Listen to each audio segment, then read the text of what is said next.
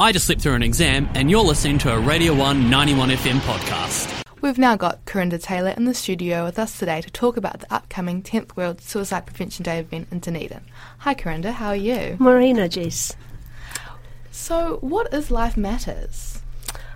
That's a good question. So, Life Matters Suicide Prevention Trust uh, is a regist- registered charity that was started in 2014 after a tragic loss of a loved one to suicide. Uh, we are peer support and uh, organisation with uh, a team of peer supporters that provide mental health support to anyone over the age of 18, um, and that includes our university students. We are located uh, not too far from the university in Hanover Street, number 63, in a place called the Hope Centre, Whare Tumanako. Why is it important to destigmatise suicide in New Zealand? Our suicide rates are very high, especially in our, our youth um, uh, age group, 18 to 24. I believe that um, silence is the silent killer. Strangely enough, uh, we need to talk about this um, in a safe way we need to normalize conversations about our mental health and we need to encourage people to reach out for support. But more importantly, we need to reach into people when we suspect that they are going through a tough time. Mm. What can people expect to see at the event on Friday? So this event uh, will be held in Knox Church. Uh, we have music starting at 5.30 uh, by Bill Martin, who is a jazz musician. Some amazing music I've heard. I haven't personally heard him perform. So we encourage people to turn up early, to settle yourself, to listen to the music. And you can bring a photo of your loved one along and place it on the table in front. We will be lighting 538 candles. And those candles represent lives lost to suicide in New Zealand, Aotearoa uh, in the previous financial year. Now, this year's figures haven't been released, so we unfortunately can't tell you what those numbers are, but we sincerely hope that those numbers have come down. We have another fantastic performer, Kira Wallace, who's only 16 years old, and she's performing some of her own compositions. Speakers, we have Matt Chisholm, he's our keynote speaker. Uh, and he he's he was famous as a TV reporter, but underneath all of that, he was struggling with his own anxiety, undiagnosed, and um, I guess using alcohol to help cope with that, and his story and how he overcame that, uh, and and I think his story will give hope to many people who can relate to that kind of a story because we all have a, a, a, problem with anxiety from time to time. It's when that anxiety takes over your life and how you cope and deal with it. Our next speaker comes from Otautahi in Christchurch.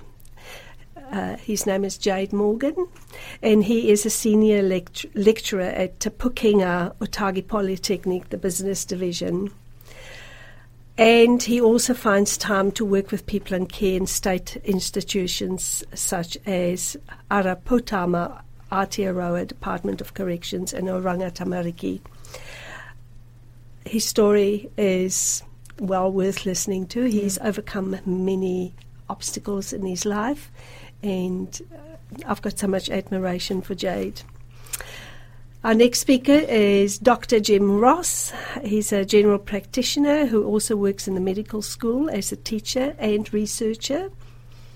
And um, all these three aspects of his work, um, he has a long standing interest in mental health and, in particular, how to promote mental health and wellness at the community and primary care levels.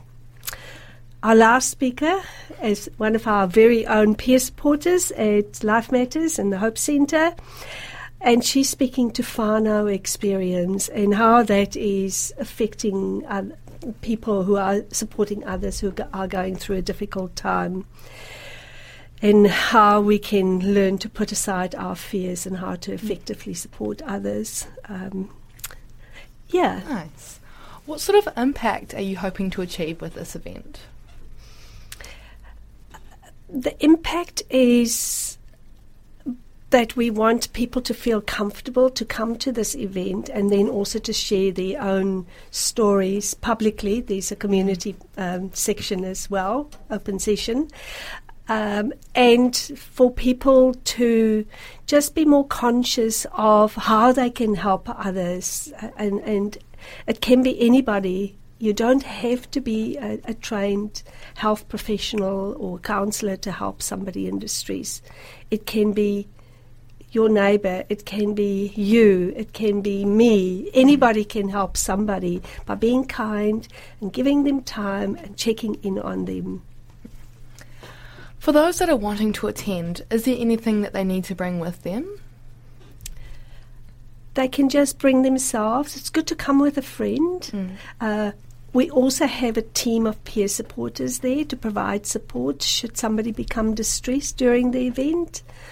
Um, afterwards, we can uh, sh- share some special time together over kai.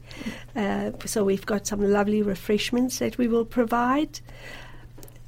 We will we will provide the aroa, so mm. they just need to just bring um, themselves. Yeah. yeah. Um, I'm not sure if you've seen this, but at the moment, there's a group of boys in Dunedin that are raising money and awareness for um, suicide prevention and mental health by running the Dunedin Marathon. This is an incredible feat, and many people see this and want to contribute, but they don't know how because they don't feel that they can do something big on their own. Is there anything that you'd suggest that people can do to help those that are struggling with mental health.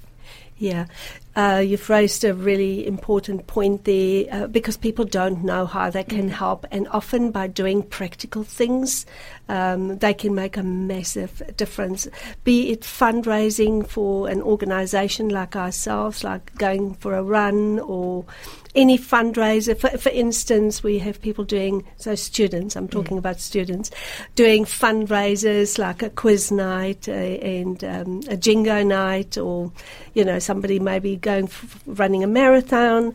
Uh, all those not only helps us, but when they share it with others, it kind of opens up an opportunity for them to have a conversation about mental health and distress. And by sharing your own story, you give permission to be vulnerable to not just to yourself but to the other people and that's so important. Mm. Awesome. And then finally, have you got any other details to share about the event on Friday? I guess um, the most important thing to remember is there will be support on the night. I think I've shared probably mm. everything there yeah. is to share. Um, I guess if ever somebody becomes distressed, please do use the helpline numbers. These one seven three seven and there is Youthline as well. I don't know, Jess, if you're going to have this at the end of your session, but I can read out some of the helpline numbers. Yeah, absolutely. Because it is totally okay to ask for help. Yeah. Um, so, as I said, 1737, Youthline is really good uh, to connect with 0800 376 633. You can also free text to 237. Um, and you just need to Google helplines, mm. Aotearoa or New Zealand, and it will pop up on your screen. Yeah. So please do reach out. And you can also come to us if you want to volunteer for this event as well, because we'll be decorating the mm. fences mm. around the church with yellow ribbons uh, and also inside. Yes, we also will have a remembrance tree with love hearts where you can mm. write positive messages of hope. That was a Radio 1 91 FM podcast, but find more at r1.co.nz.